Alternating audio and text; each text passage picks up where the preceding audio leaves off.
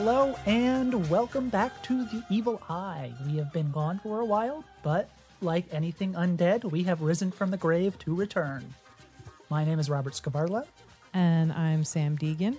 and we are back today with a double feature, which isn't unusual for this podcast, but the subject matter is a little unusual because it's going a little outside our comfort zone to look at a strange figure in exploitation history. I guess I'd call him strange. He's a strange dude for sure. A strange, strange dude. So, what we are talking about, who we are talking about, is You shall pay, Black Prince. I curse you with my name. You shall be Blackula. Blackula, the Black Avenger, rising from his tomb to fill the night with horror. Blackula, Dracula's soul brother, deadlier even than he. Blackula, he thirsts for your blood, he hungers for your soul, more horrifying than Dracula. The Black Avenger, Blackula, an American international release, rated PG, parental guidance suggested. we are talking about Blackula. And the absolutely wonderful William Marshall, who I love so very much. But since we haven't really had an episode in a while, this, I think, because of technical difficulties and then because of the world ending. It's my uh, fault. The world ending from quarantine. Oh, quarantine is your fault? I mean, that's my fault too, but I'm the one who screwed up the other episode, well, which re- we can talk about later. or never. regardless yes regardless i think this is our first episode of the year it's at least our first episode in a long time good timing because spooky season is upon us uh, but we do need to introduce any new viewers or any old viewers who maybe forgot Oh no. the rules of being goth I actually forgot about these myself, so you're reintroducing me as well. i did not so if you want to know where this comes from it comes you from really this don't need to this know. delightful shot on video movie called Goth that Rob is still mad about me forcing him to watch. I don't know why it was the first episode, but that's Uh, neither here nor there, and we are past that bridge. we're past it. But the movie establishes three rules for being goth. And Because there's only three. right, only three. Uh, rule number one is embrace the darkness. Oh, right. Rule number two is kill your fear. and rule number three is to live for death. Live for death. Well, the figure we are looking at today certainly lives for death because he is undead and he needs to live for death to survive, as in feed on the living. Well, and I think if you haven't listened to any of our past episodes, one of my personal rules for is this movie goth or not is if there are vampires in the movie, it's automatically goth. So therefore, Blackula and it's What about Dracula and Vegas?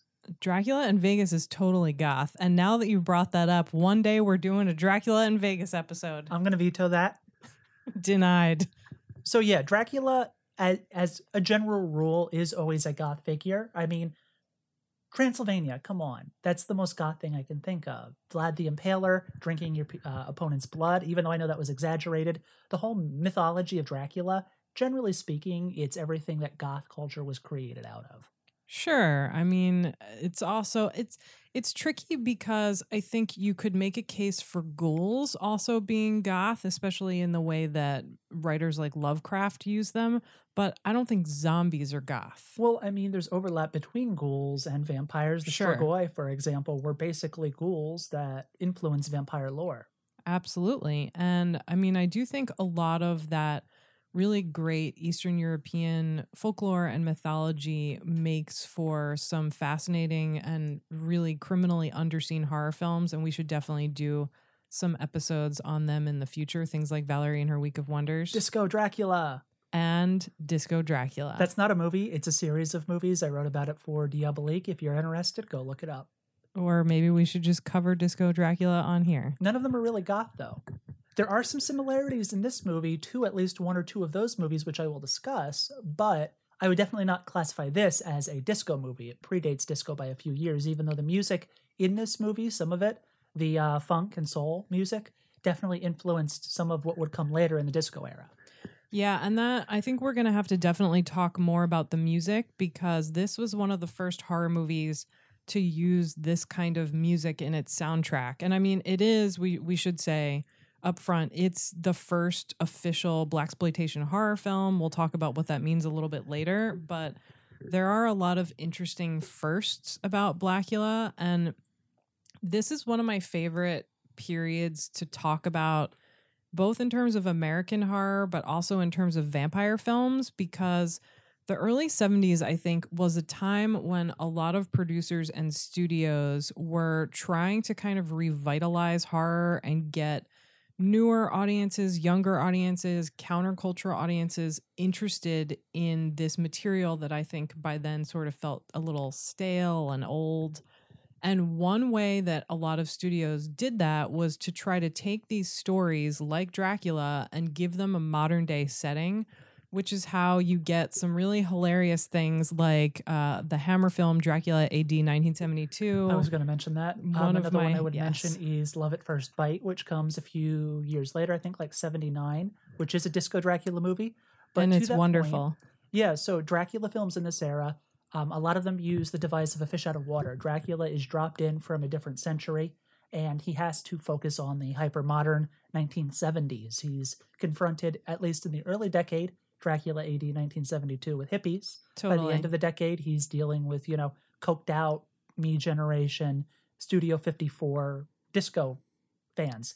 Mostly white yeah. disco fans, not like the actual people who were listening to disco in that era, but, you know, Totally. And as there close as you can get to that. there are so in a lot of different ways there are so many stereotypes happening in these kind of modernized horror films especially in the case of black exploitation Oh, horror yes, and especially in Blackula, you're confronted with it in the first few minutes of the movie. But let's actually get into the movie since we haven't really started discussing it yet. So we're going to start with Blackula and then go into Scream, Blackula, Scream. They came out in 72 and 73.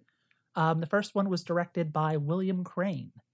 Yeah, William Crain is one of these really amazing figures who I think doesn't get enough credit and isn't talked about enough. I mean, he it's interesting because and this is something that I think we're going to talk about as we go along. Black exploitation really was kind of put into this genre pocket like a lot of horror films, a lot of exploitation films and a lot of black directors who were making films in the sort of late 60s and early 70s, definitely around the time of the civil rights movement, wanted to sort of be separate from mainstream Hollywood, understandably. But I think William Crain was one of the few directors who went against that and kind of wanted to make mainstream films, which I think is great, not because I love a lot of mainstream, like average dramas and things like that. But just, I mean, there's so many issues. Representation being one. I mean,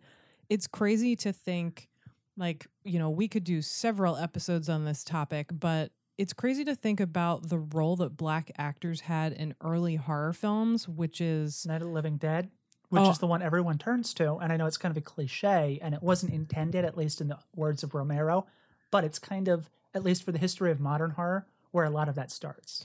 Sure, but I mean, even before that, like you have things like uh, Val Lewton's I Walked with a Zombie, which is one of the few films to actually have black actors outside of this kind of like maid role that was the only thing Hollywood ever did with black characters.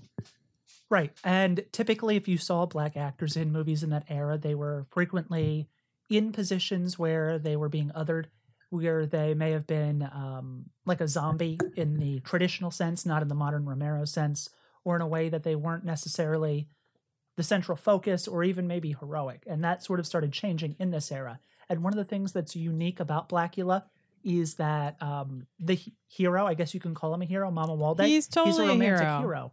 And it's not, it wasn't unusual for Dracula to be presented as a romantic figure, but in Blackula and Scream, Blackula, Scream, he's actually kind of a heroic figure, whereas like Christopher Lee, and I know we talked about this previously, Christopher Lee is more of a figure where he's, I'm going to take what I want by any means necessary. Mamuwalde literally says in the first film, "I'm not going to make you love love me. You either will or you won't. So make your decision." Yeah, I mean, I don't know if I totally like I know what you're saying. I don't know if I totally agree because I you don't have to agree. I'm right. no, you're not. Uh, let me tell you why.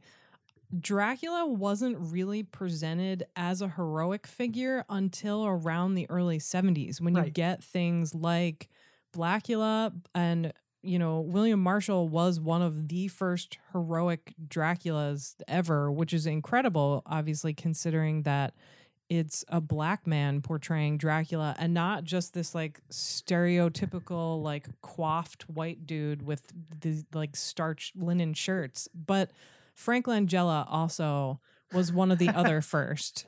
Frank Langella's Dracula is a strange relic. I didn't include it when I wrote about Disco Dracula, although I probably should have, because the music definitely feels like it is of that era, and he has the look of someone who probably was going to dance to disco in that era.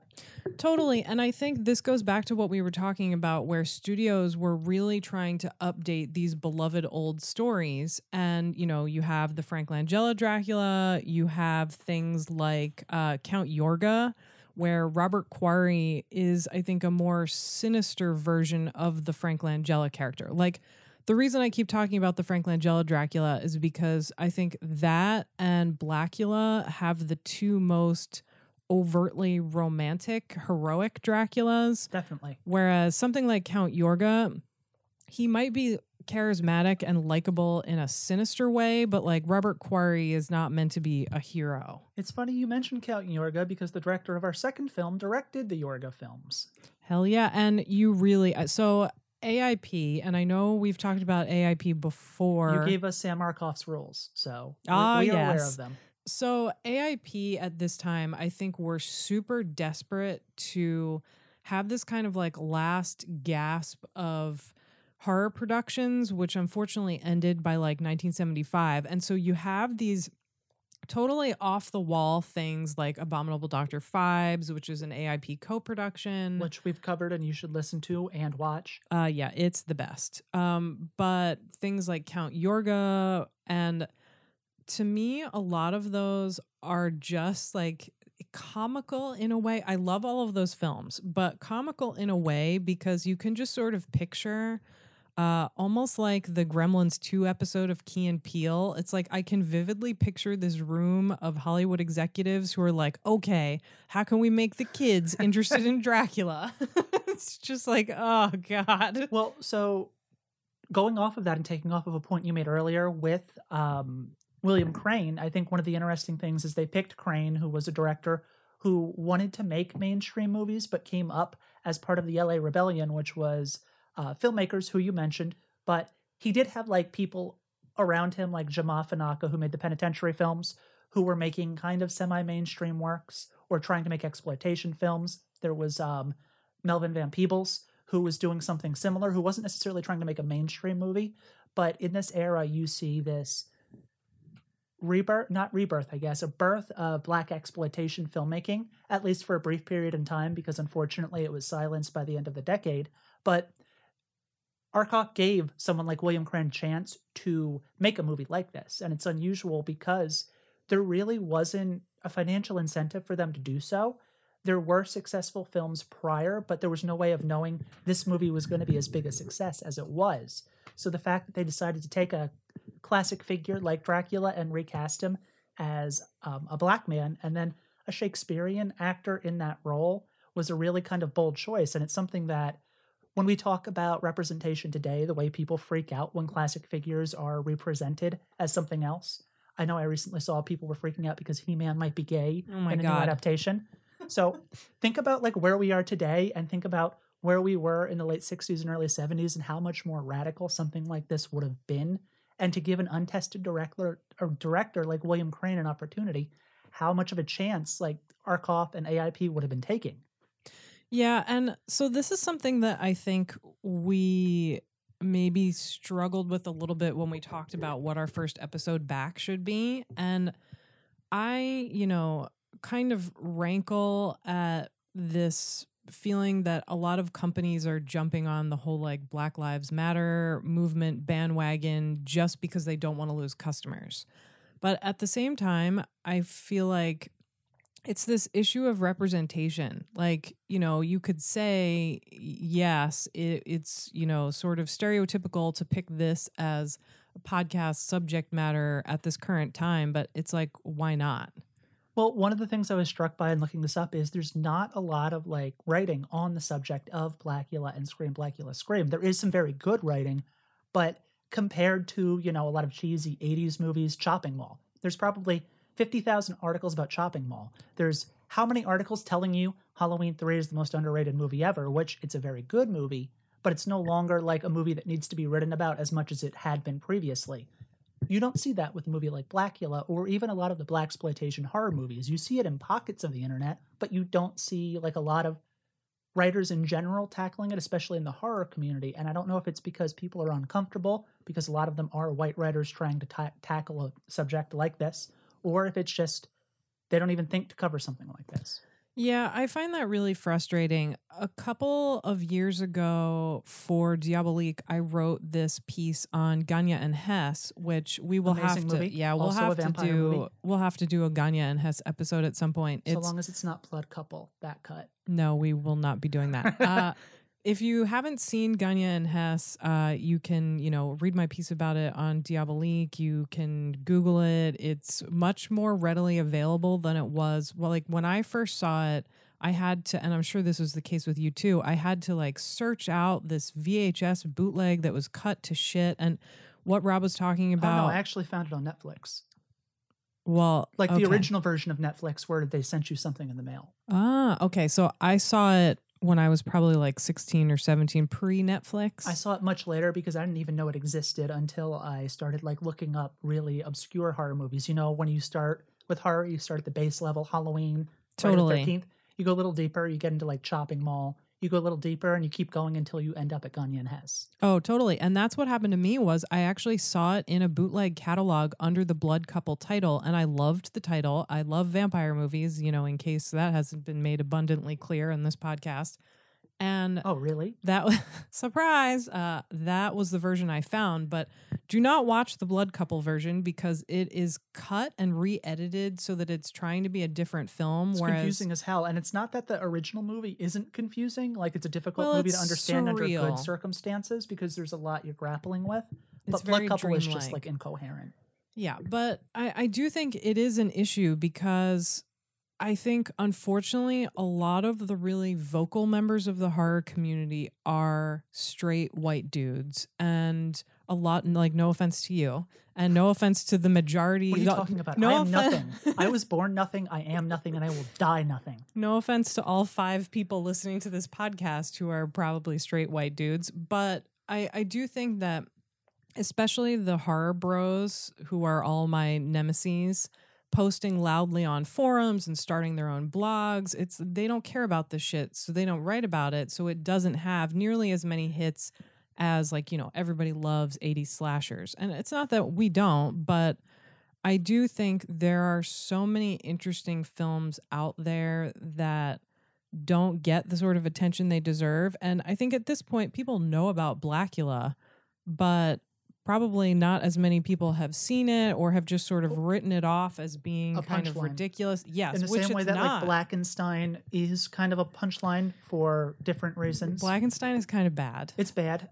Um, and a lot of like black exploitation films, I think in general, get the reputation of just being cheaply made and bad. In the same way that like erotic thrillers do, there's certain genres that just have connotations attached to them over time, and people take it as a truism. They never bother looking beneath the surface. Totally. And that's so frustrating to me. I mean, I think with things like Blackula and Scream Blackula Scream, I mean, it, I, like, yes, there are some silly elements, but there are silly elements to 95% of horror movies. Well, right. And it's the idea of in 15, 20, 30, 40 years, how are the movies that people think are, you know, the greatest films ever made, how are they going to be perceived? A lot of the stuff that we look at now as being like the pinnacle of artistic achievement are going to be laughed at. Like Hereditary will be laughed at in 30 or 40 Because years. it's bad. Well, okay. I'm not saying it's bad or good. It's I'm not bad. a fan of it, but the things that people probably like about it now will probably be laughed at by their kids and their grandkids in the same way that people laugh at movies from the 60s today. Sure. I mean, I think The Exorcist is a classic case of that. Like, I pretty much did, I can't remember, I've probably told this story before, but I did pretty much whatever I wanted when I was a kid because my parents were divorced and I, you know, was raised by like 20 different people. And so no one ever really knew what I was doing. And my dad, who introduced me to horror movies and horror fiction, his one rule was you can't watch The Exorcist till you're 15. So That's like an arbitrary choice considering like all of the other movies you could have watched. well, also considering that I watched, I started watching Fulci movies when I was like 13. Precisely. So by the time, and started like reading the Marquis de Sade and stuff like that, which don't do it before you're 15, gotta say. But so by the time I watched The Exorcist, I was just sort of, I thought it was ridiculous. Like the scene with the pea soup, like it's funny. Or where she walks downstairs and says, You're going to die up there and then pees. Well, the the peeing scene I think is the scariest scene in the whole movie. So Or, the first or time most I watched it, I- I, was a probably 13 or 14 year old boy because I didn't have that kind of rule in my house. And I laughed because I was like, What the fuck? This girl just pissed herself. Well, Whereas, like later in life, I'm now like, Okay, that's a little weird. it's disturbing. I mean, I think to me it's disturbing, and this is a whole other subject that we probably shouldn't go down this tangent, but I think The Exorcist is a really effective allegory of child abuse. And so certain So scenes did, like so did your buddy Pauline Kael. yeah, well, fuck her. Uh, but Read her review. It's wonderful. There's a section where she just fantasizes about what it what must have been like in the um, audition with the girls' mothers. So e- everyone who auditioned to play Regan, what it must have been like to be a mother of one of those girls. uh, the probably terrible. But getting back on target, one of the things that I think you said earlier is really important, which is even though you might watch Blackula and think, okay, this is kind of a silly 70s vampire movie, what you were saying earlier about how like you have to appreciate the context in which it was made and how radical it really is. I think a big factor in that is William Marshall himself Absolutely. who, to your point, is just this incredible powerhouse actor. I mean, he probably he's pretty widely regarded as being like the best Othello of his generation.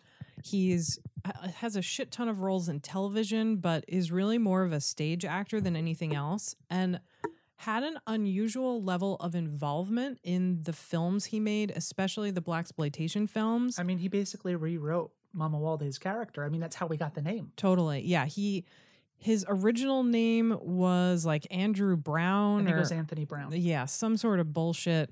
He was supposed to be a more traditional black exploitation character who most likely would have been talking in jive and presenting himself in the way characters in those movies would have you would have expected them to. But uh, Marshall came in and he drastically rewrote the character. He gave him the name Mamuwalde. He gave him the backstory where he was an African prince. He added, um, I believe, a lot of the opening of the film with Dracula. Yeah, he and basically he gave the character dignity. He gave him depth.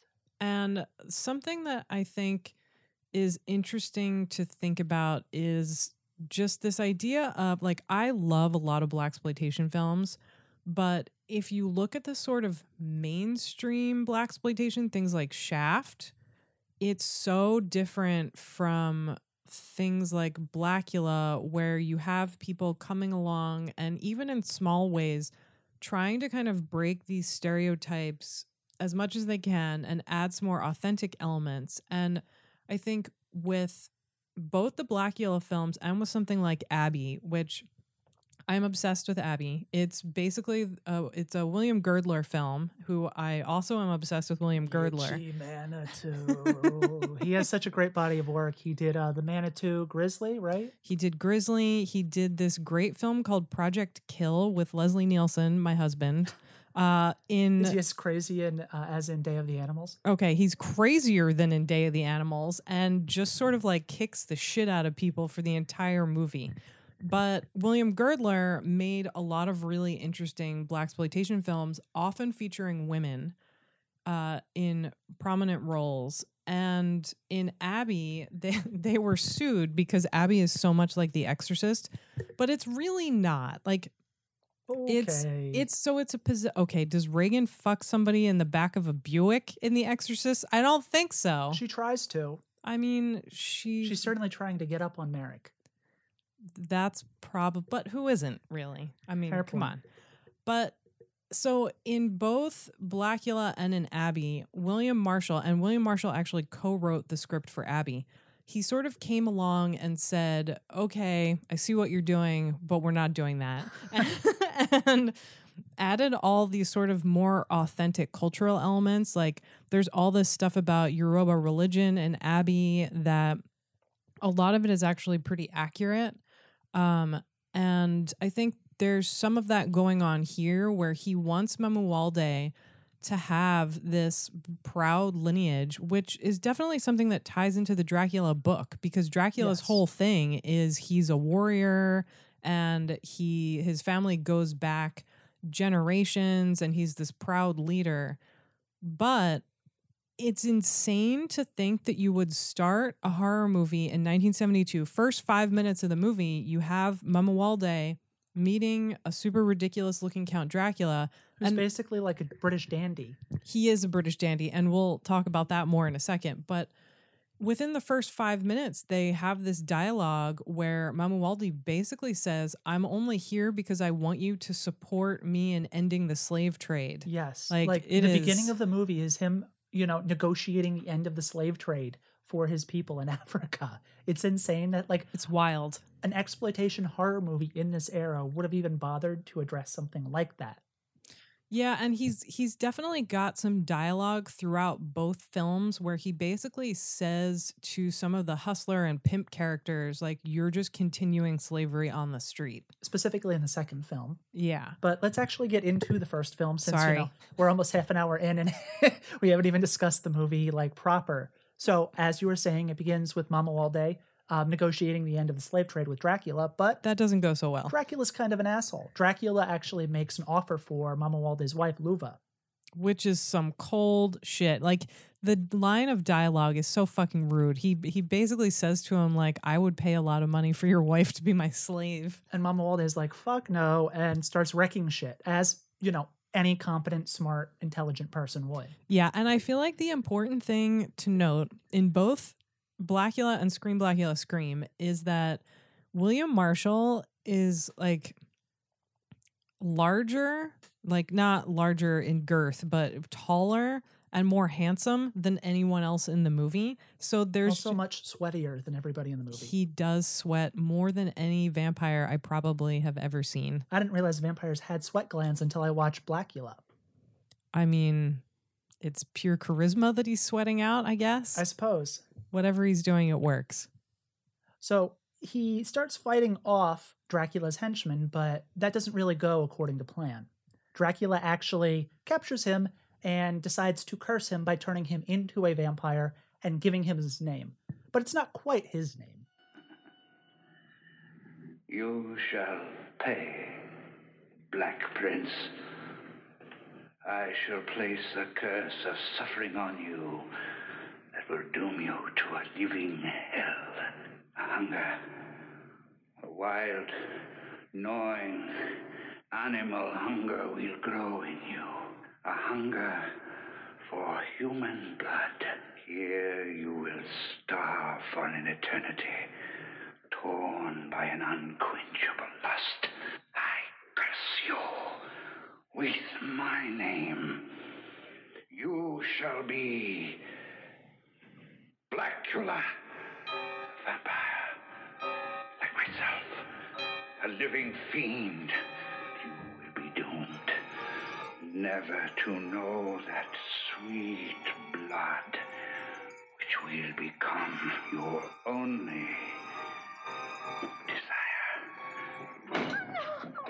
No, instead of Dracula, it's Blackula, which, Which, is funny, a lot. but it's also kind of clever because um, he reanimates 200 years later, and if you think about it, giving him the name Blackula, like literally a physical signifier, it shows the legacy of racism as it persists across time because he revives as this figure still attached to that name, still attached to that curse.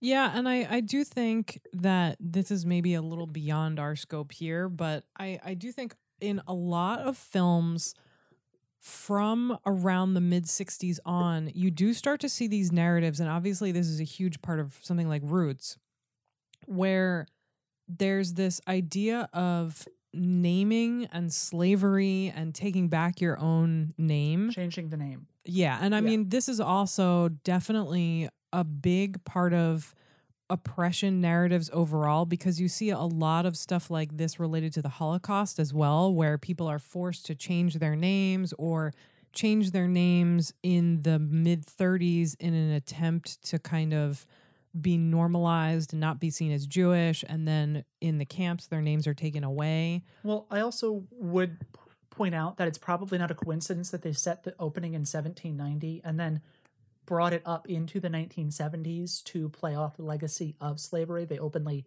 reference it in the beginning. He's negotiating the end of the slave trade. He comes back attached to that name, the idea that slavery never truly end, ended for at least a certain portion of Americans. So I think that was probably intentional as well to highlight that fact. But then Dracula, or rather Blacula, does reanimate in the early 1970s because a couple. These two gay interior designers, I think they're supposed to be, So this movie was made in accidentally the revive him. Just a warning, it's probably not going to have the politics, the progressive politics of our era. So probably try not to watch it through a filter of today because you will rightly be offended.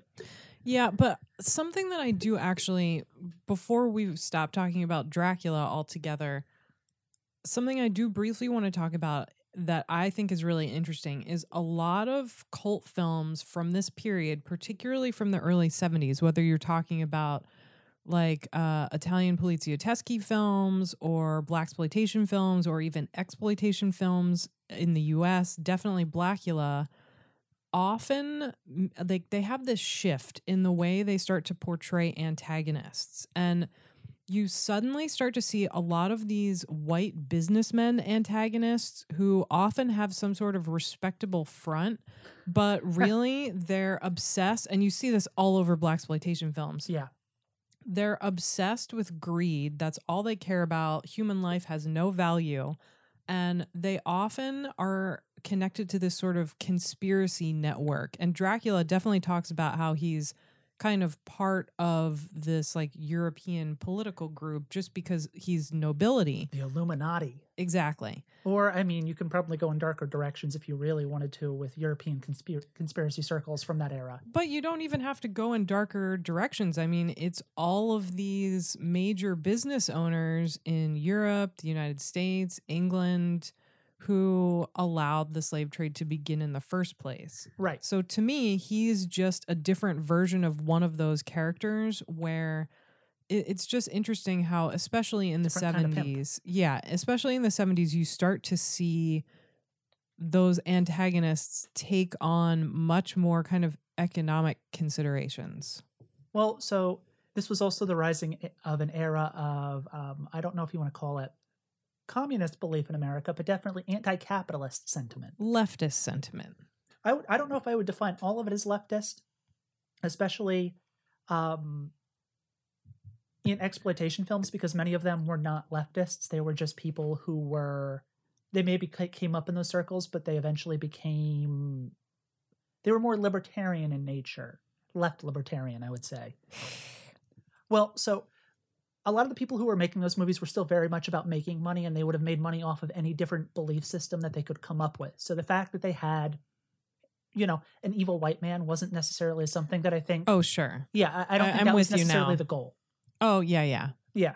So Blacula definitely I would not call an anti-capitalist film. I would not call it a leftist film because I don't think there's a specific economic view there. I think it's definitely coming from a different perspective Sure. based around identity. But I do think it has some interesting, really radical things to say about the kind of legacy of slavery. True, and I will definitely concede that. Um, but Dracula, Blacula, sorry, reanimates. Wakes up because of two gay decorators. who buy his house to flip it because obviously, and then he feeds on them by biting one of their wrists because obviously, Sure. which I think is also a bit in a bunch of 70s era comedy too. I don't know why. It's definitely in Disco Beavers from Outer Space. Uh, biting wrists. Yeah, Dracula biting wrists. Yeah, there's some. No, I mean I get the joke. I think it's a dumb joke, but like I It is get it's something joke. that persisted in that era. Um, so he does that. and then we move on from there because that's literally just a you know device to get Dracula back. Dracula's awake. yeah Yeah. And so basically, one of the men that he's killed, his friends are uh, gonna hold a funeral for him, and they go to the funeral home for a viewing, and that's where Mamuwalde Spots spies his lost love. Yes, Luva reincarnated as Tina. Tina, also Luva. It's a weird combination of names there, but I know. mean, it's also so I've been kind of struggling to figure out the first time that this is used. And I want to say maybe it's Blackula. Uh, someone should write in and tell me if I'm wrong, but this whole trope of Dracula's dead wife being reincarnated as either Lucy Westenra or Mina Harker right. Is It definitely starts popping up with frequency in the 70s. If that's not the first place, it's certainly the most prominent. Yeah, it's not in any Dracula that I can think of from the 50s or 60s. It's certainly not in the novel. And this sort of goes back to the thing we were talking about earlier in in terms of this shift how Dracula is portrayed because to me Christopher Lee and maybe even Jack Palance are some of the last like traditional portrayals of Dracula in the sense that he's meant to be this monstrous bloodsucker who's really part of this kind of invasion conspiracy, which is what the novel is all about. Well, no, yeah, you start seeing the shift in how he's portrayed, like in this film and Totally. First Bite. You know, he's a romantic figure. You see him as a comedic figure. John Carradine in Nocturna, uh, granddaughter of Dracula. Yes. And I, I do think that Blacula might be the first time we see that. I mean, It's a good chance. It's certainly like it would have. That was that era where it most likely occurred. I can assure you that that also doesn't happen in Grave of the Vampire. Uh, yeah, I, I don't know if I'd call that a romantic movie. Um, no, probably not. So they're at the funeral, and uh, Mamuwalde also encounters Dr. Gordon Thomas, a very serious man in a turtleneck. Yes, played by Thalmus Rasulala, who I don't want to say he gives William Marshall a run for his money, but he's at least he at least has enough weight that he's He can play a foil. a decent hero. And one of the things that I think is so interesting about Blacula is the main characters, especially Dr. Thomas and his girlfriend Michelle, who Michelle is Tina's sister. He's a doctor. Yeah. He's not just a cop or just some guy who happens to cross Dracula's path. He introduces himself as like part of the scientific investigation committee, which like that's not a real thing. But I wish it was because if we had scientists investigating crimes more often than just regular cops, like this movie, not a fan of cops. None of them are. I mean, Neither of them not are. not that I The am. second one, he but, just starts fucking cops up left and right. Oh yeah, it's incredible. But this movie sort of paints the white cops as they're not Dumb, yeah, first they're of all. yes, that is the perfect word. They're not really antagonists in the way that you see a lot like I mean, if you think about the cops a decade later and something like cruising, they're Yeah. fucking terrible. Yeah. And here they're just sort of inept and they the movie doesn't beat you over the head with it, but it definitely introduces this idea that there's tension between a black investigator, a black scientific investigator who is a doctor, and these white cops. And it's like they're willing to work with him, but he has to constantly give them shit just to sort of maintain respect. Well, so one of the other things that I think is interesting about um, the character Gordon Thomas is that he's also not entirely likable. One of the first characters that interacts with him calls him rude. He's kind of, you know, a jerk. He just tells people the way it is and tells them that's what it's going to be. So he's he's headstrong, which would not be unusual for any character, male character, male lead in that era. But he's also kind of a dick. Yeah, but uh, he's kind of a dick. My so my sort of take on this is that he's a dick because he's forced to be because he's constantly working with these white dudes who have no respect Inept. for him. A, they're inept. They're not good at their jobs. They're lazy. They don't want to do actual work. But B, they don't have respect for him because of uh, like none of them are really portrayed as being overtly racist, but there's this definite undercurrent of you're different because you're black. Well, so getting to that, after he claims his first victims, the next one is a female cab driver. The cops immediately try and link it to the Black Panthers. Yeah, that which is is like everything in the early 70s would have been like the cops thinking it was the Black Panthers because, you know, they killed Fred Hampton. So why not just blame it on someone else involved with them? Yeah, it, and it's I feel like it, one of the really frustrating things about watching Blacula again and talking about it now is like nothing has changed.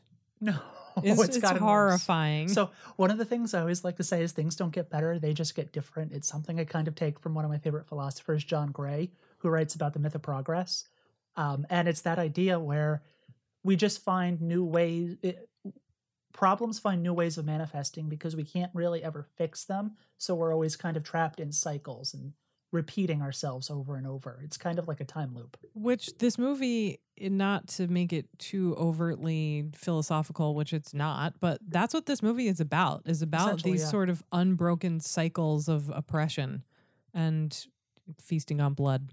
Sadly, we don't get to see the Black Panthers in this movie. That would have been awesome. Hopefully, that would have been up. awesome. But one of the things I find funny about this is Mamuwalde is dropped into this era. Even with all of this, he's still dressed like he was in 1790, and no one notices. No, Like- like they do notice. They say shit about it all the time, but they think it's fucking awesome. Well, yeah, he walks around in a cape, like literally a cape with like a red underdress, and no one's like they talk about it, but it's not something like, man, someone's dying with bite uh, two bites on their neck. We, it might be a drag, it might be a vampire.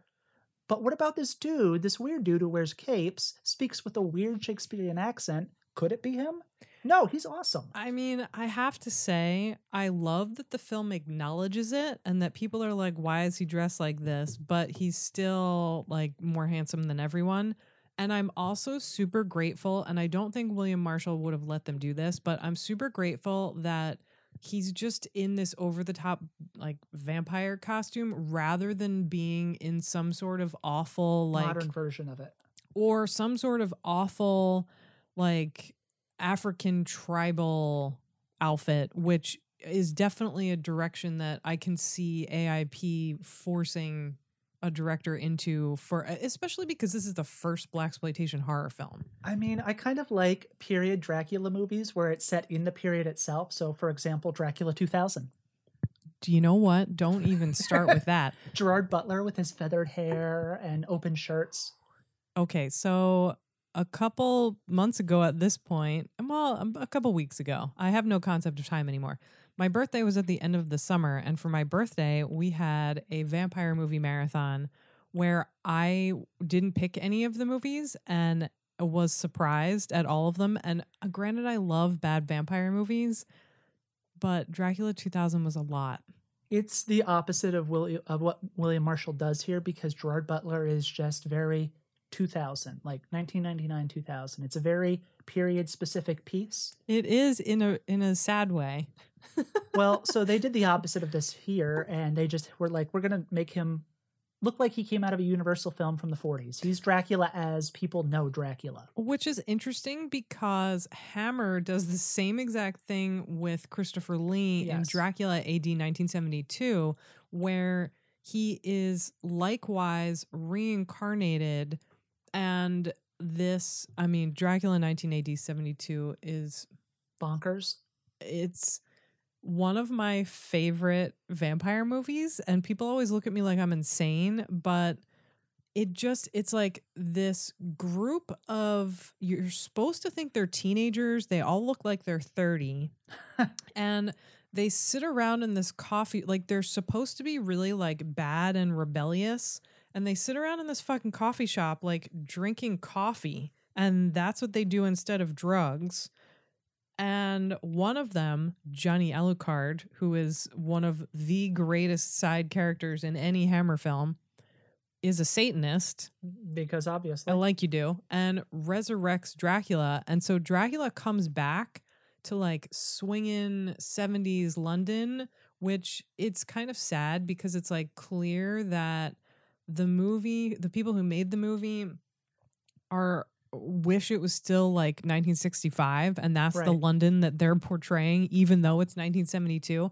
Which But is it- funny because um, that's sort of the way Scream Blackula Scream opens in a different context where someone Definitely. resurrects Dr- Dracula. It's very similar, actually, but they both. My, my point really is that both films have Dracula in like a traditional Dracula costume.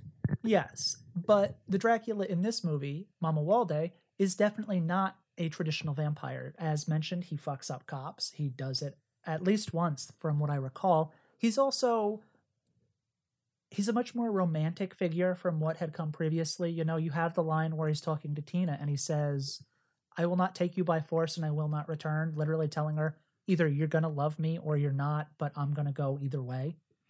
Yeah, it's which is also a little crazy if you think about it because he's he's saying more or less like I want you to genuinely love me of your own free will, but you have 10 seconds to figure that out. It's And she goes back and forth in those 10 seconds. But it's like that's not a thing. He does have a great line though, where he says, "I have lived again to lose you twice," which is Oh, it's such a good line. unin- I mean, I don't want to say unintentionally poetic. I don't know if it was. Intentionally poetic. Come no, on, it's no, it William is intentionally Marshall. poetic. I'm trying to look for the right way. I don't know, like when they were making this, they had to know there was some element of camp to what was happening. So inserting those lines in, it's really interesting to me, like the ones that actually hit, and that's one that does. Yeah, I do. One of the things I, I really do love about this film is that I think it balances black exploitation themes, genuine uh, horror and atmosphere, and some camp. Oh, definitely, because almost immediately after that, we get Say, man, that is one strange dude. Who is it? One strange dude.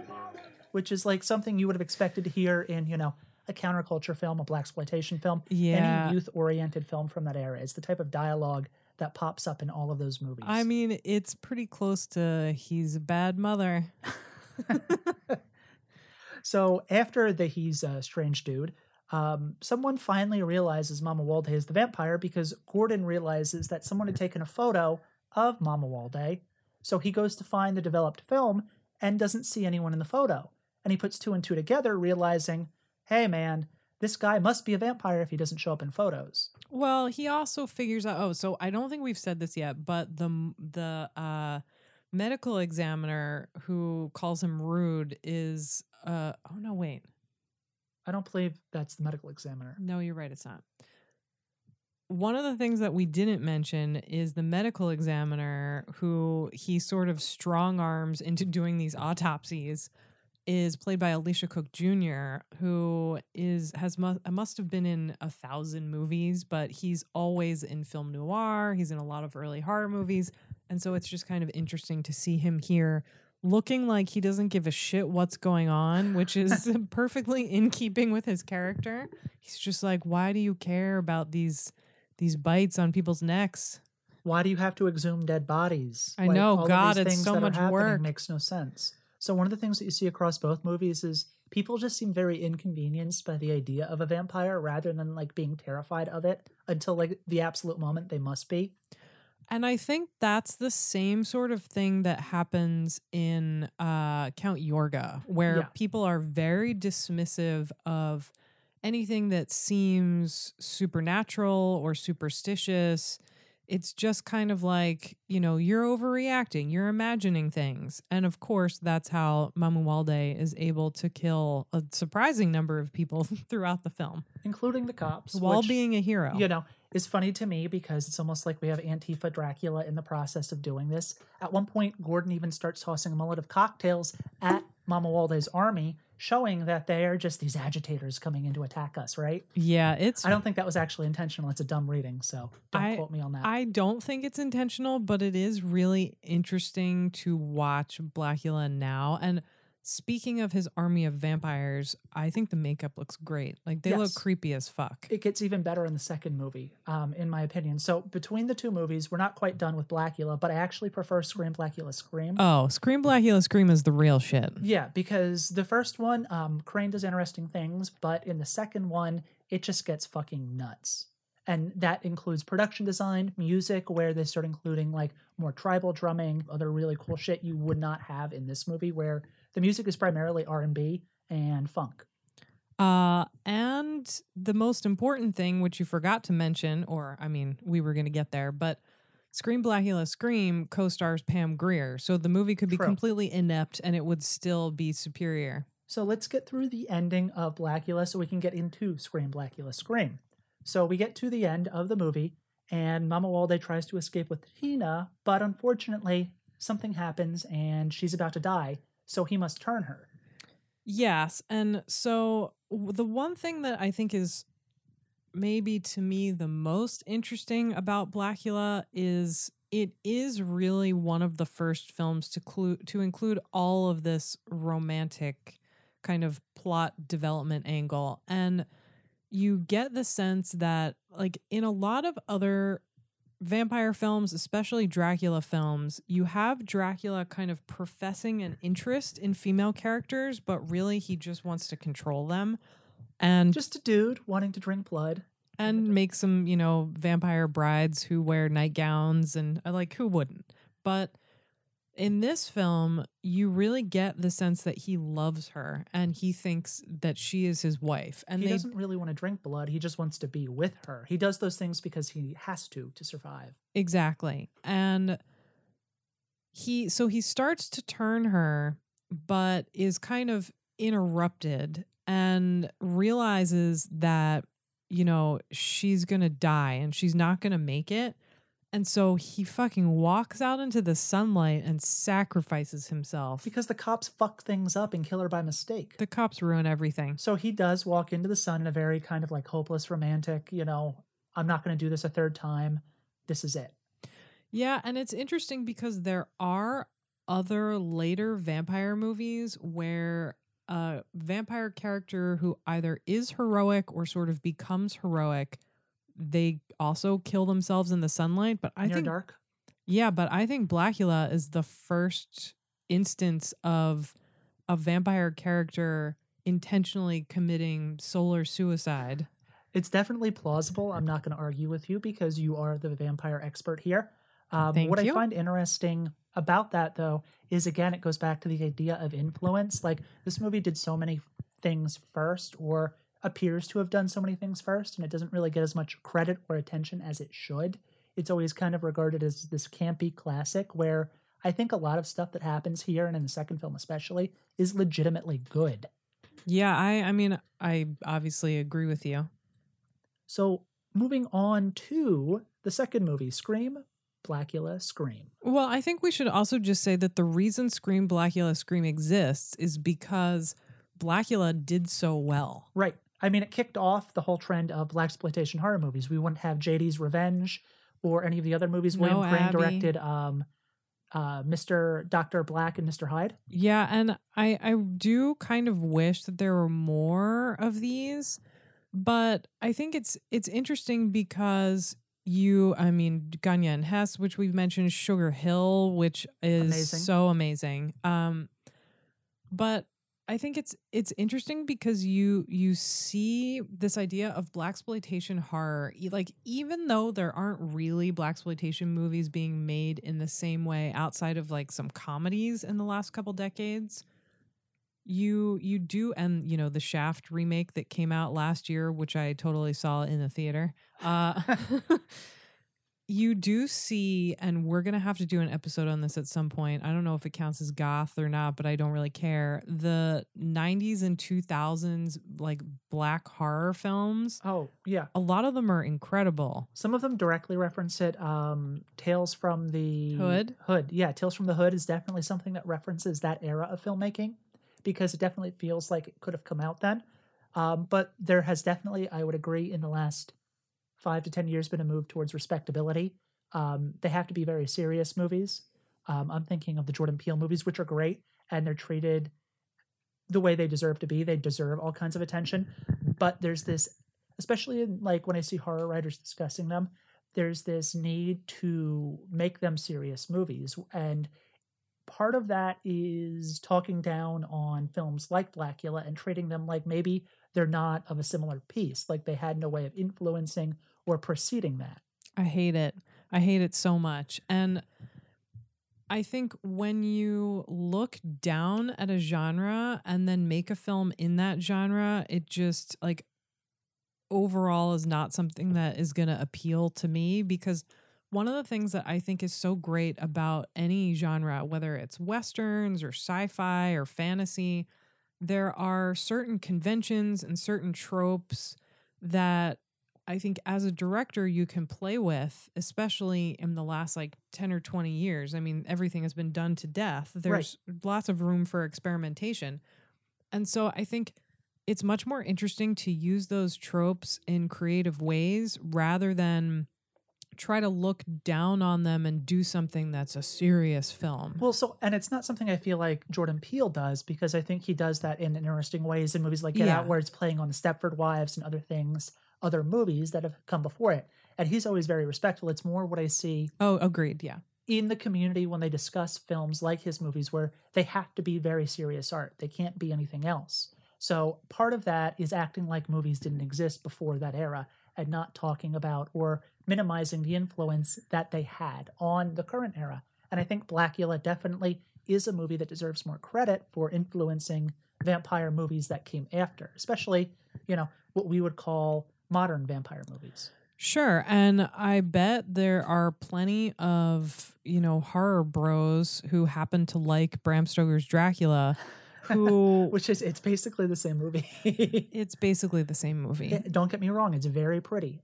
I love the way it looks, all of the in-camera tricks, everything that they do. The Coppolas, brilliant. But so many of those like vampire plot points are taken right from Blacula. Absolutely. So it's a movie that deserves more credit than it probably gets.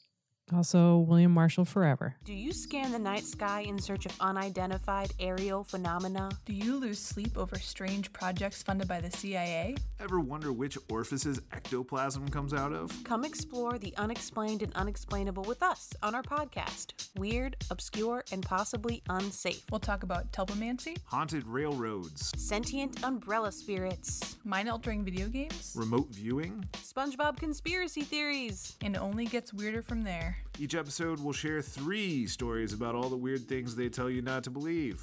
Weird, obscure, and possibly unsafe. Available anywhere you get your podcasts. Blacula is back. All new.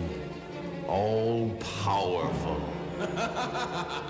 Blacula, the Black Prince of Shadows, rises from his grave to stalk the earth again in the all-new motion picture chiller Scream, Blacula, Scream. Blacula returns, quenching his thirst for blood in a death trap for his enemies. Blacula, more horrifying than Dracula, screaming for revenge against a voodoo cult of evil.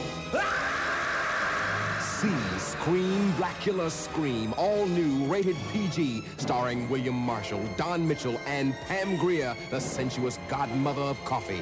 You were terrified at Blacula. Now the Prince of Shadows returns in Scream, Blacula Scream. Speaking of William Marshall Forever, our hero Mamuwalde does not die. which is, and I love the way that Scream Blacula Scream and you know I could just say the second movie, but I love this fucking title so much that I feel like I need to say it as many times as I can in this episode. Oh, it's wonderful. And I want to give a shout out to our friends at Rough Cut who produced a wonderful Scream Blacula Scream shirt a while back. Which I am wearing right now, even though you cannot see me. That's why I referenced it. So this movie is um, not directed by a black filmmaker. It's directed by, I guess, a normal studio filmmaker, Bob Kelljan.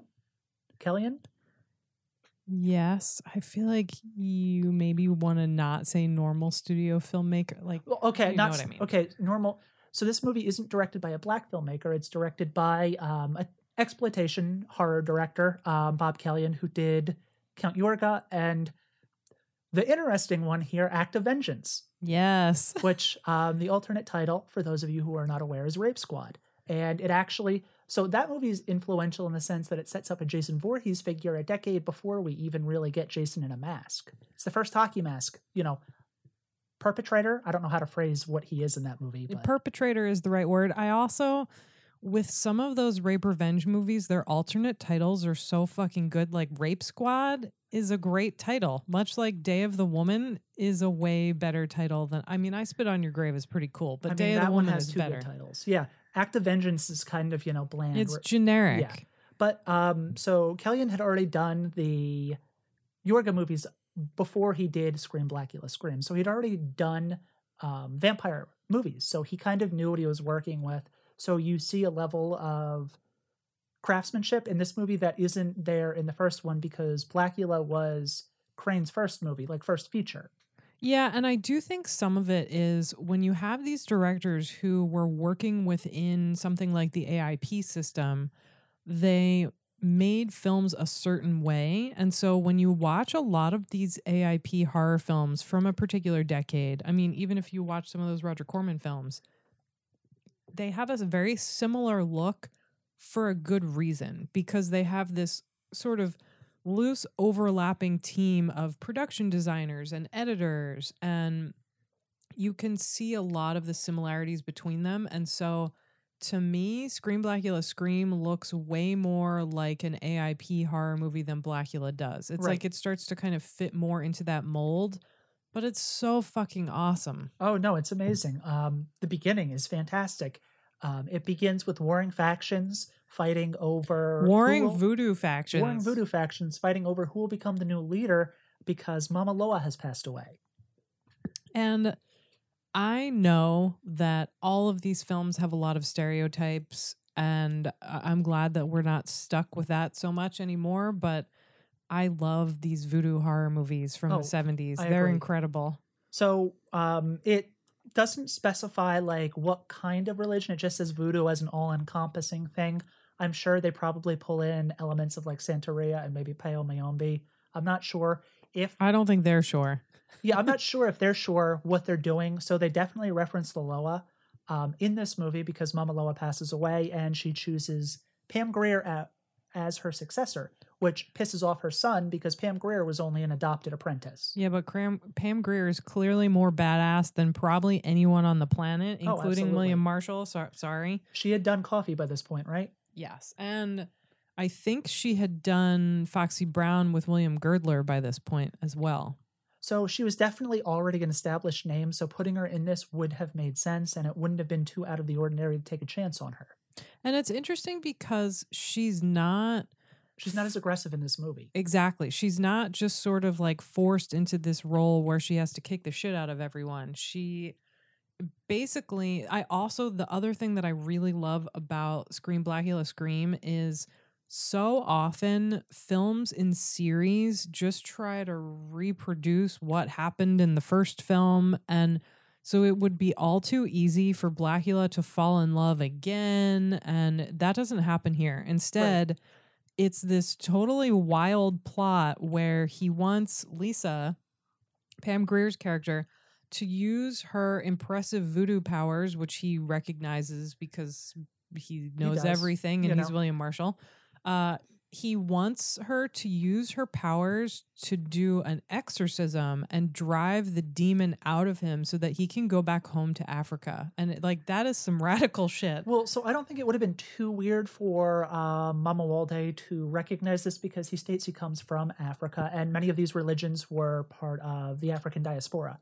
So it's something he may have encountered Well, at some you point in the past. But you also, I guess, what I mean is he's t- he has this like innate understanding of her powers without having to be told, and that's Right. definitely something you see in a lot of like pulp vampire fiction. Where I mean, you see it all throughout, even sort of later shit like Buffy the Vampire Slayer, where where you laugh, but where powerful vampires are able to kind of pick up on other people's powers, like they know somebody's a witch or they know that somebody is this or that. And I think this is another early example of you seeing that happening with a a vampire sort of lead character. Definitely. But the way we get to that point is Pam Grier's rival, Willis, the son of Mama Loa, buys the bones of Mamuwalde and resurrects him in a voodoo ritual. which is sort of similar to what happens in Dracula AD 1972, but it doesn't feel like a copy of that. Like it's Right. such a great sequence. And one of the interesting things about this is, again, it t- tangentially touches on the issue of slavery because he is bought and sold as he is resurrected. Like literally, someone sells him to someone else. Yeah, and it, what I I think what I love so much about this double feature is that really William Marshall's character is only like the only constant. Oh, it's, definitely. It's not at all a copy of the first Blacula, and it's much more sort of Sugar Hill style, this like voodoo movie than it is a straightforward vampire movie. That would be a great double feature. That would be a great double feature. And it's really hard, actually, now that I think about it. It's hard for me to think of any other vampire movies that are also voodoo films. Yes. I want to can't think of any. say, so I want to say there's one called like The Ghost of Dracula or something from the 50s that I'm incorporates that. A Dracula scholar beyond disco. I'm going to put Dracula Scholar on my business cards now. I mean, I think it's an actual thing. Dracula studies is a thing. Oh, I know it is. Yeah. And One of my I- favorite writers, I think his name is Massimo Intravine. Intravigna. I'm not sure how you say it. Um, he wrote Intravena. Intravina. He wrote Satanism: A Social History. He's also like a Dracula studies scholar.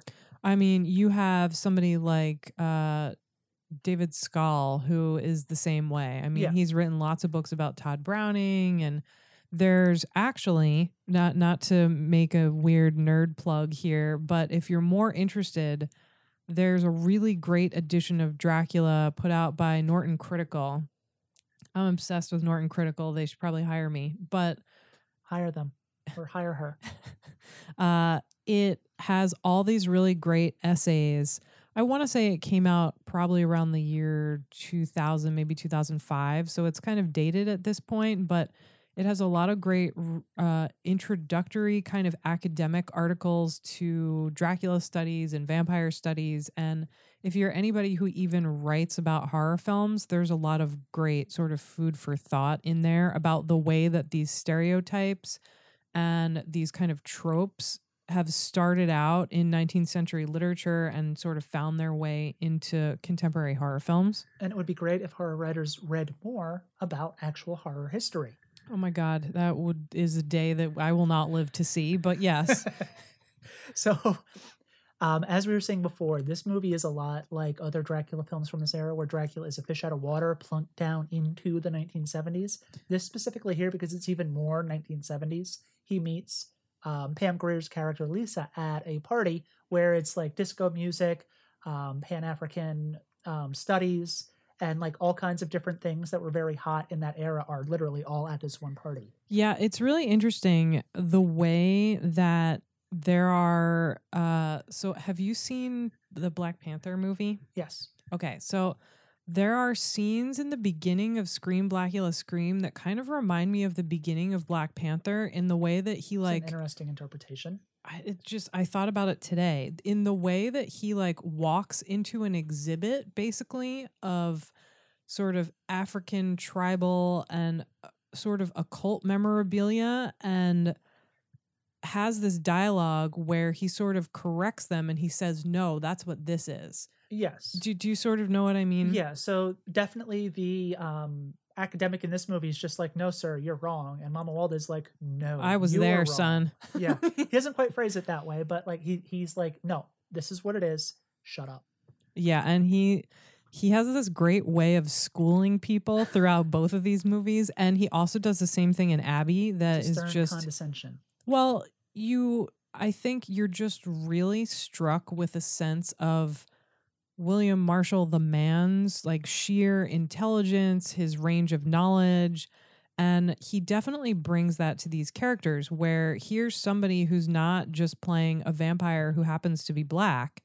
He's playing a vampire whose blackness is a crucial part of his identity, as is his African heritage. Yes, and that scene definitely illustrates that. Um, and it helps introduce him to Lisa, who isn't a love interest, but is like a weird spiritual. Yeah. I think they kiss at one point, but it's there's no real chemistry between them, at least in my opinion. No, and I think that's intentional because it's more like he's interested in her professional spiritual services. Which is an interesting way of presenting a um black woman in that era, like as an equal rather than just as a pure love interest. Oh, totally. And I, I think in a lot of ways, Scream Blacula Scream is just as radical as Blacula is because also the way that, and I think Pam Grier is really a force in a lot of this, but the way that black women are depicted on screen and just women in general, it's,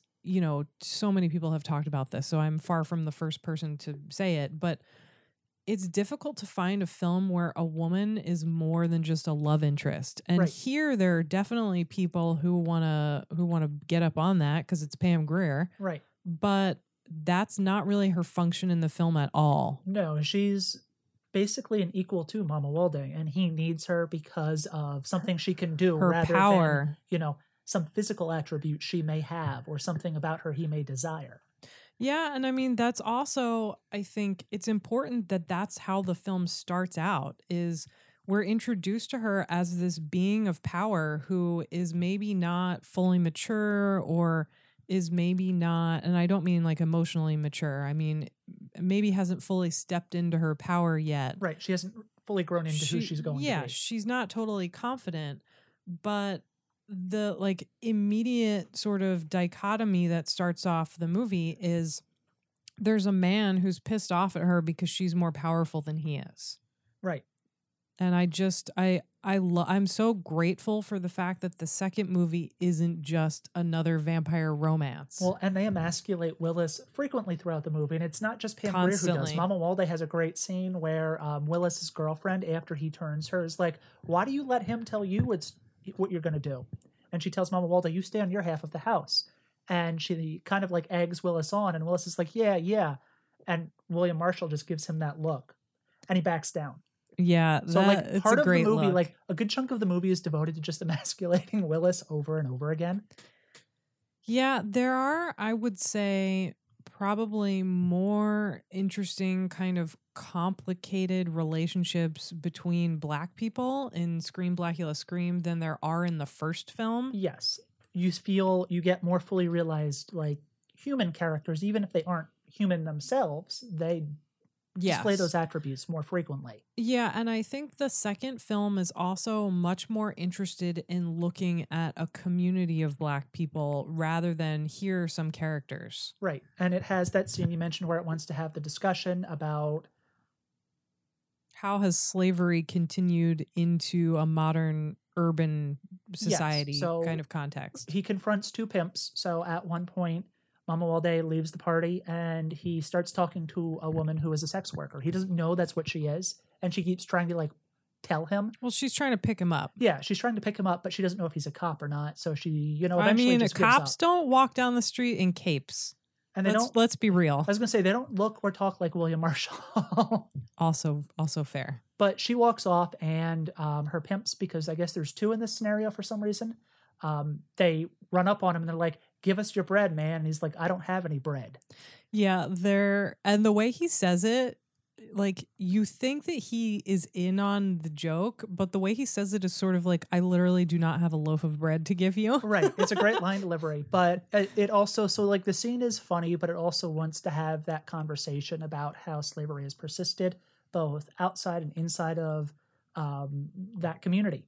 So it's an interesting scene. It does kind of come across as a little campy, but the way the movie handles it is also interesting because it's literally just him walking through this scene and these two dudes running up on him. It just comes out of nowhere. But it also does feel very organic if you think about it in the context of other films from the period and into the late or into the early 80s where you have all these sort of New York and LA films where people are walking characters, often main characters are walking down the street and their their lives or their sort of story arc is however briefly interrupted by violence or being hassled. Also to live in New York was to be, you know, constantly raging at someone passing you in the street in a 70s movie. Sure. I mean, I think we still experience a lot of that living in the city now. Oh, sure. It's just, it's different in like New York movies specifically. Like Yeah. there's a special kind of agitated. And I don't know like where this movie is supposed to be set. Is it supposed to be LA, LA? Okay. yeah. I know they filmed scenes in Watts. I'm not sure specifically if it was supposed to be LA or more Yeah. broadly like anywhere in America.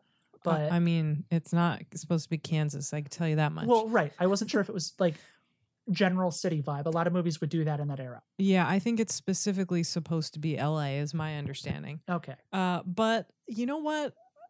You so you said something about how like William Girdler, Marshall. William Marshall is walking down the street, and the the sex worker starts talking to him and doesn't sort of lean in too hard because she doesn't know who he is. And I just made that comment about how like no one would ever think he was a cop. He was supposed to be in some cop show that um it's called Harlem Detective. And it was supposed to be a show about all black cops. How would he have pulled that off? I mean, I think probably William William Marshall can do anything, but my my understanding, the like internet rumor is that the show was canceled because someone like named him a communist, or he came out and said that he was a communist. Okay. Fuck yeah, William Marshall. He's Marshall. the greatest person ever. But speaking of cops, so you had mentioned in the first film, Gordon wasn't a cop. Whereas Exactly. The foil in this film, Justin, is a cop. Which I think I'm glad that they didn't just duplicate that and have another, you know, scientist. Right. They need another respectable figure that wasn't, you know, a scientist. So I guess cop is the next best thing. It's also a 70s movie. So, like, literally, makes like, sense. any character who isn't the main character is probably a cop. Yeah, and I think it makes sense to sort of have like it, it- well it at least allows for a lot of the scenes towards the end of the film where he just like kicks the shit out of cops Yeah, so there's a lot more of that in this movie. I think in the first one, he only beats up like maybe one or two cops, whereas this movie is like Mamuwalde fighting versus the the, LAPD. And hey, man, Mama Walde, more power to you. Like, kick their asses. And yeah, he come back to us, Mamuwalde. does it. Um, but unfortunately, I guess our hero surrogate, you know, is a cop named Justin, and the relationship between them is interesting because they try and play it off as equals, and they have the dinner scene in specific where it just doesn't work because um, William Marshall just overpowers him, both like the performance and just the character. Yeah, it's way more uh, in balance than the first movie. Yeah, and it's it's funny when you watch the scene because they're going like they're trying to go tit for tat in the way you know two people go back and forth. Justin's not saying he outright knows Mamuwalde is a vampire, but he knows Mamuwalde is a vampire. Well, and Mamuwalde is like, don't mess with things you don't understand, little boy. Pretty much. There's also that hilarious scene. Eh, it, it reminds me of the scene in the first movie where Gordon basically comes out and says, in front of Mamuwalde, he says, you know, allegedly vampires have to sleep in coffins and that's where they're the most vulnerable. And Mamuwalde is like, oh, interesting. And then immediately goes and moves his coffin and is like, you dumb son of a bitch. You gave me the idea to move my coffin. so yeah, Mamuwalde is probably the smartest vampire of like any vampire in most movies because he actually reacts to the characters.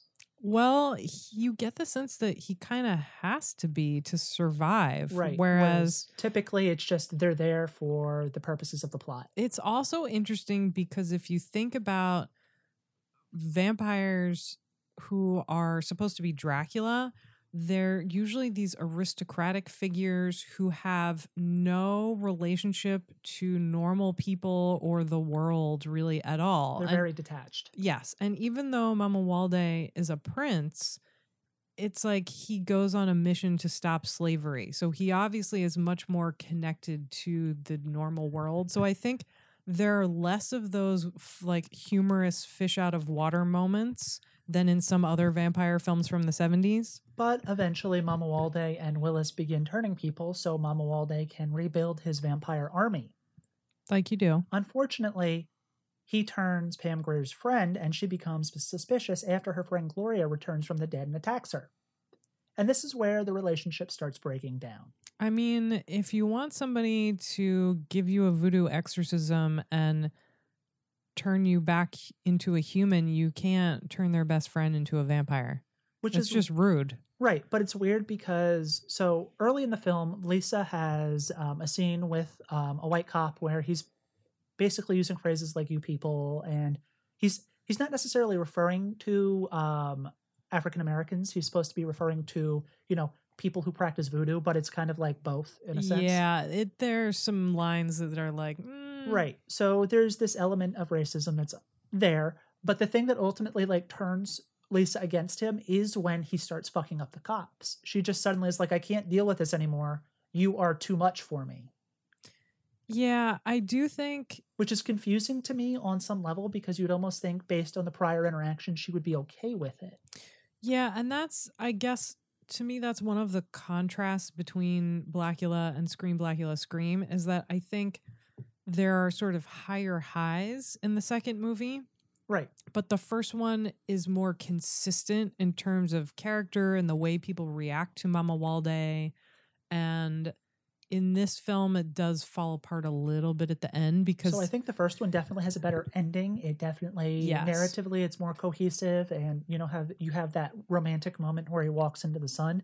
You don't kind of get that with this. No, but instead you get Pam Grier killing Mamuwalde by like stabbing a voodoo doll of him over and over again. And so it's pretty awesome. It's also not a typical way of killing a vampire. Typically you actually have to physically touch the vampire to kill him, whereas here she uses her voodoo powers. Yeah, I don't think that happens in any other film. Right. Um, but it also plays into the idea that she is equal to him because she's ultimately the one who kills him, not Justin, the cop. Which is also a rarity that a woman, woman. kills the vampire, which is another way that Bram Stoker's Dracula rips off of Blacula. Because at the end of that film, Winona Ryder kills Gary Oldman. Oh, Gary Oldman. when in reality, any self respecting person would be like, fuck these idiots. I'm going to go spend eternity with vampire Gary Oldman. Peace out, everyone. You have Keanu Reeves attempting to do a British accent. It's the worst. Attempting.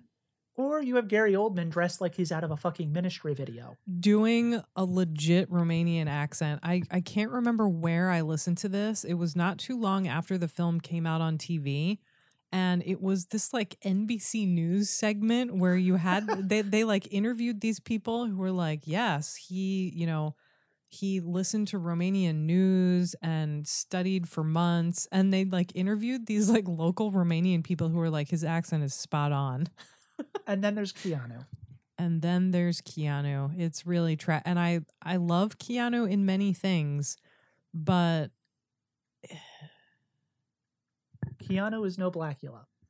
no, and definitely part of the problem I have with a lot of Dracula adaptations is that Jonathan Harker is just intolerable. He is a boring character. He is insufferable. He never does anything. He just he's a passive character who allows things to happen to him. He is like, if you look in the dictionary under the word milk toast, there should just be a picture of Jonathan Harker and no other words. Absolutely agreed. Thankfully, none of the characters in this movie are passive like that. Thank Specifically, God. Mamuwalde, who is Yeah. the baddest motherfucker in both movies. Just fucks up cops. Yep. Stands up to everybody. Baddest, smartest, handsomest, He just does everything. deepest voiced. How do you beat that? You don't. Do you like spooky movies? Hair raising tales. Insightful criticism. Judgmental hot takes. Then you're going to love Horror Business, the horror podcast on the Cinepunx Podcast Network dedicated to all things weird and spooky. My name is Liam O'Donnell. And I'm Justin Lohr. And every episode, we're going to tear apart your favorite and not so favorite horror movies to get to the bottom of what makes these movies great or maybe not great.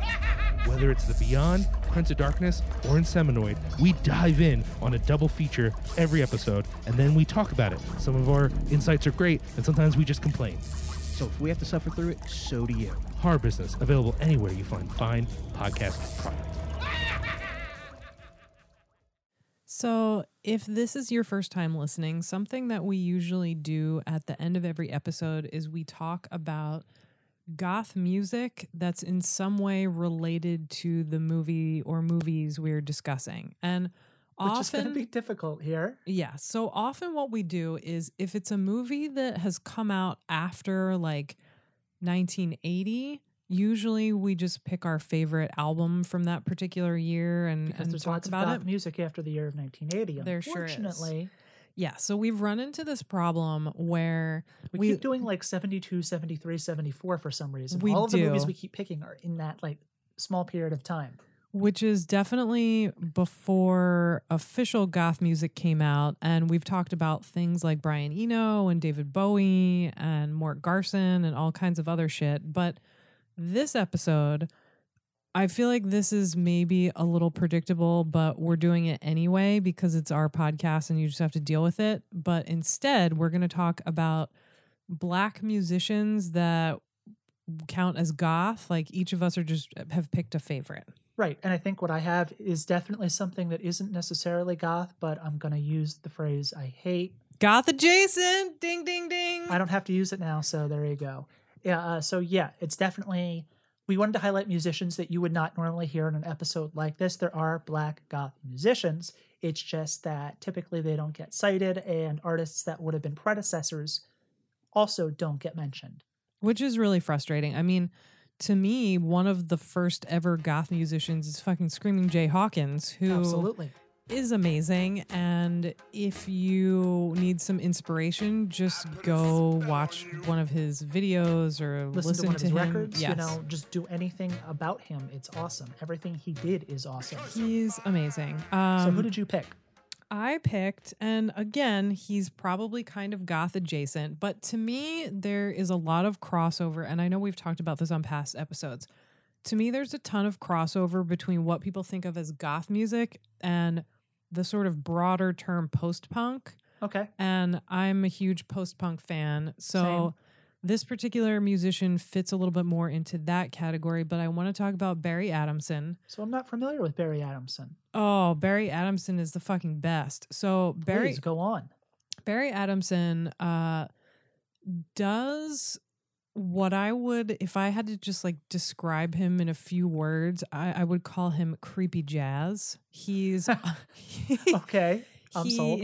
He started off with Visage. Uh, oh, amazing. Okay. I am sold already. Sold. And even more, he was a really influential figure in the sort of later birthday party.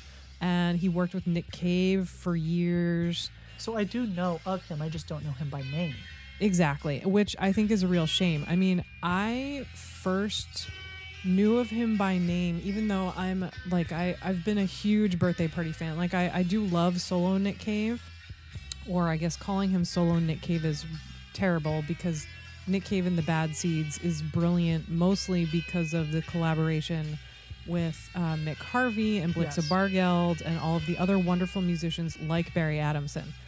But the birthday party was a band that I loved before I really got into the Bad Seeds just because somebody gave me the birthday party live album and I was when I was like 14 or 15 I dated this way older dude it was unfortunate Oh, but do we, are we going to do age gap discourse? well I mean Please, no. we're not going to. but the good thing that came out of that is the birthday party. And I, you know, listened to them for such a long time before realizing who Barry Adamson was. Same thing with the Bad Seeds. Like I knew a lot of the other members like right away just because they were sort of prominently listed on the CD, which Right. was what I had at the time. But I really first started to pay attention to who Barry Adamson was when I got into David Lynch's Lost Highway. Oh, okay. because he's all over the soundtrack. So, I do know him. I just don't know his name. How weird. Totally. And I, I'm sure that's the case with a lot of people. He did some solo albums that I haven't listened to in a while, but loved. Uh, he did this one called Moss Side Story that is meant to be the soundtrack to like a fake film noir.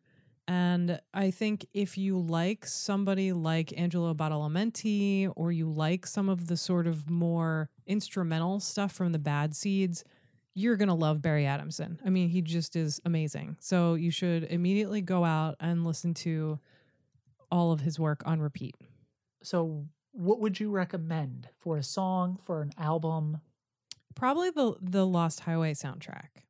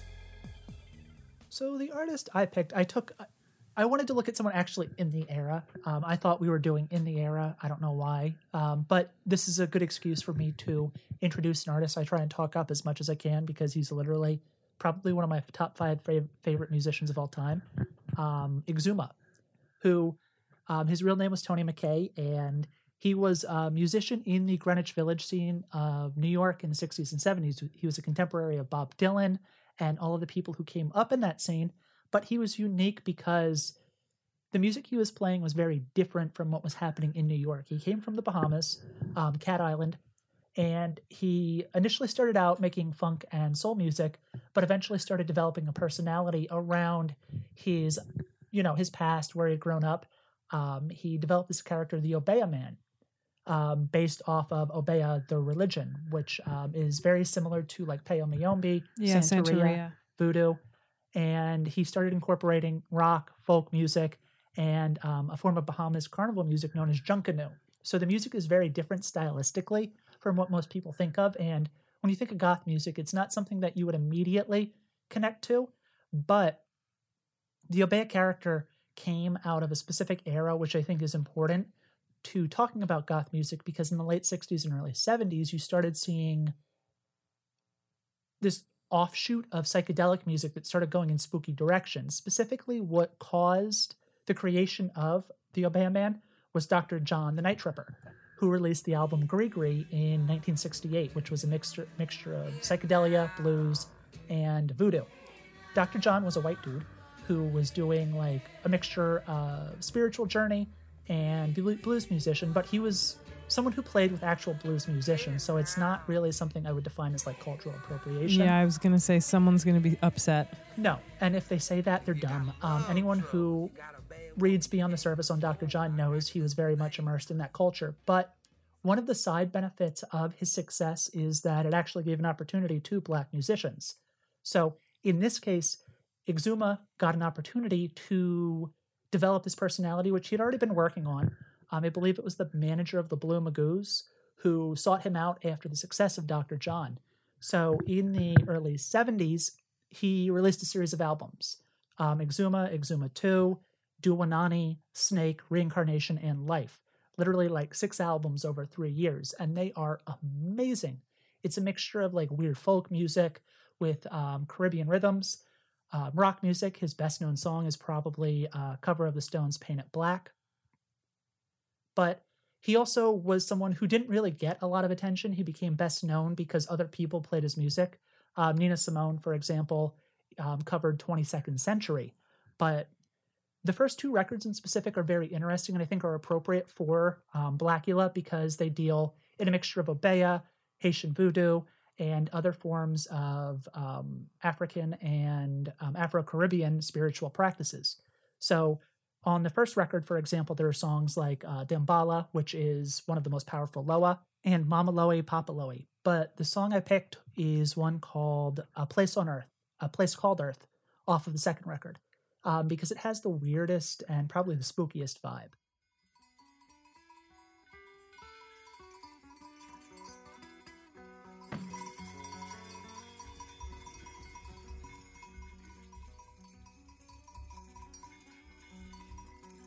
Hemlocks, the front wing of time. Backwards is life. Sideways is the spirit of life. Frontwards three times is death. Line of evil, line of sin, your own evil will do you in. A